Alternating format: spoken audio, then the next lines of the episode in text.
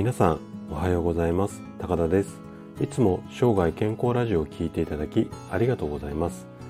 今日はね運動とかお風呂について話をしていきたいなというふうに思います。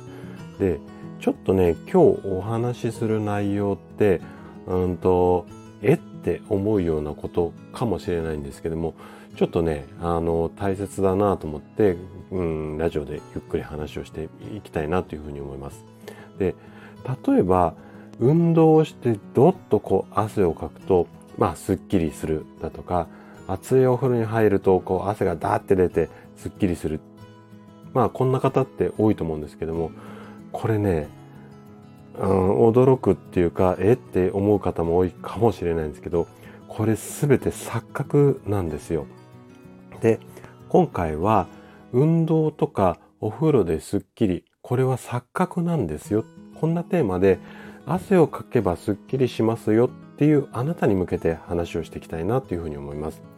で前半は運動するなら10分程度のウォーキングをっていう話とあと後半ですね後半は、えー、夏のお風呂は疲れるだけですよこんな話をしていきます。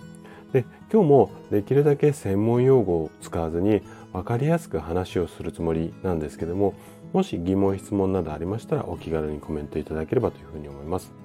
じゃあ早速本題の方に入っていきましょ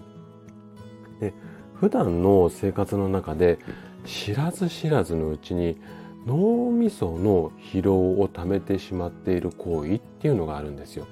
で以前、あのこちらの音声でも話をしたことあるんですけども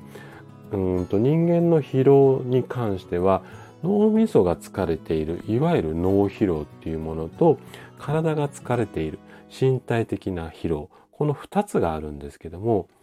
今日はこの脳疲労についてにの話なんですね。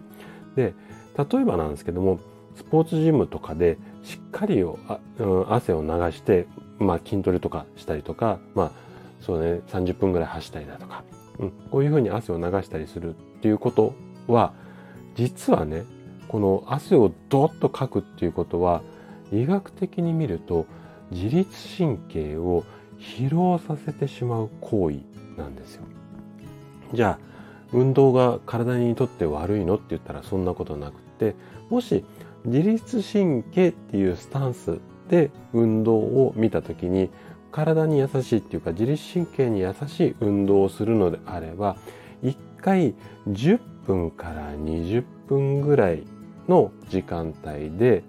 隣の人と会話を楽しめる程度の運動強度ですね。これが医学的に見ると理想的な形なんですよ。でもし激しいトレーニングをしたいのであれば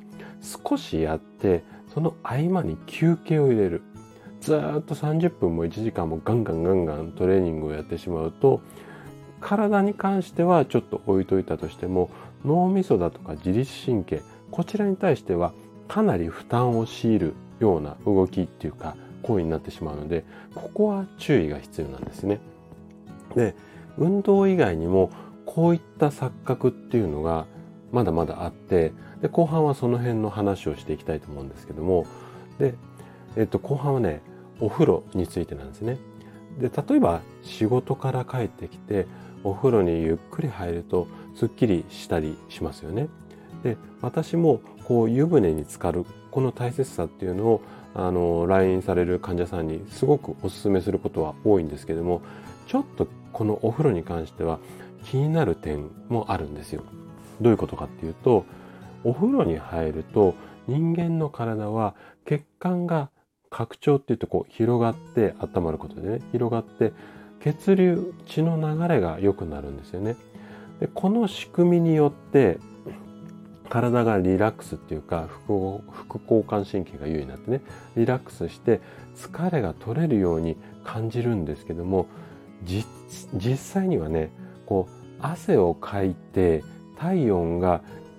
急にっていうか激しく変化すると先ほども言った通りかえって脳とか自律神経が疲れてしまうっこういったケースが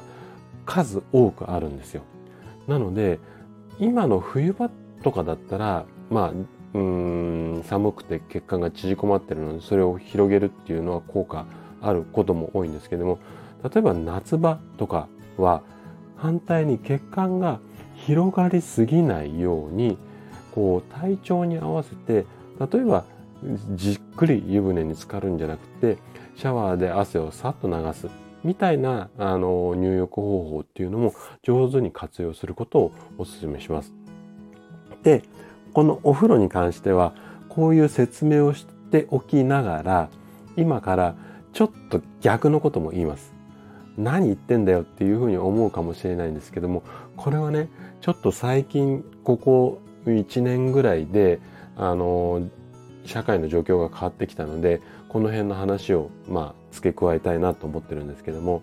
まあ昨年のうん2月とか3月ぐらいからコロナウイルスこれがこう感染が拡大していて今でも影響がずっと出ていますよね。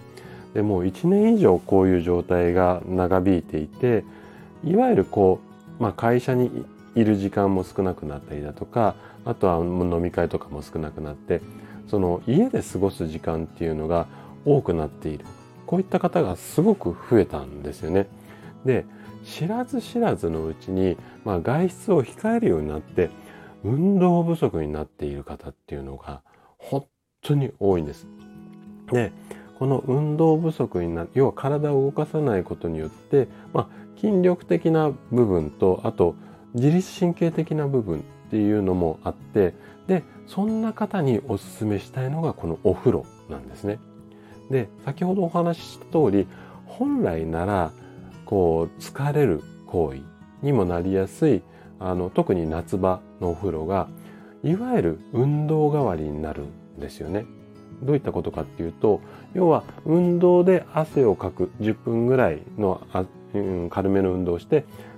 汗をかくのはいいですよって前半話をしたと思うんですけどもこれと一緒の効果で入浴をして体が温まったりとかほんのりじんわり汗をかくことっていうのはこの運動代わりになるんですよ。なので、えーと、この運動不足を解消するのにお風呂を活用するこんな考え方っていうのは今の時代には非常に重要になってきます。なので、うん、参考にしていただけたら嬉しいですね。ただし、これも注意点があって、暑すぎるお風呂ですね。これはさっき言った通り激しい運動と同じ効果になってしまって、かえってストレスが溜まるので、まあ注意をしてくださいということですね。ということで、今回は運動とかお風呂についてお話をさせていただきました。最後まで聞いていただいたあなたがですね、適度な刺激となるような運動だとかお風呂これを意識することで確実に健康に近づくことができます人生100年時代この長寿の時代をですね楽しく過ごすためには健康はとっても大切になります。是非体に優しい運動やお風呂で生涯健康を目指していただけたら嬉しいです。それでは今日も素敵な一日をお過ごしください。最後まで聞いていただきありがとうございました。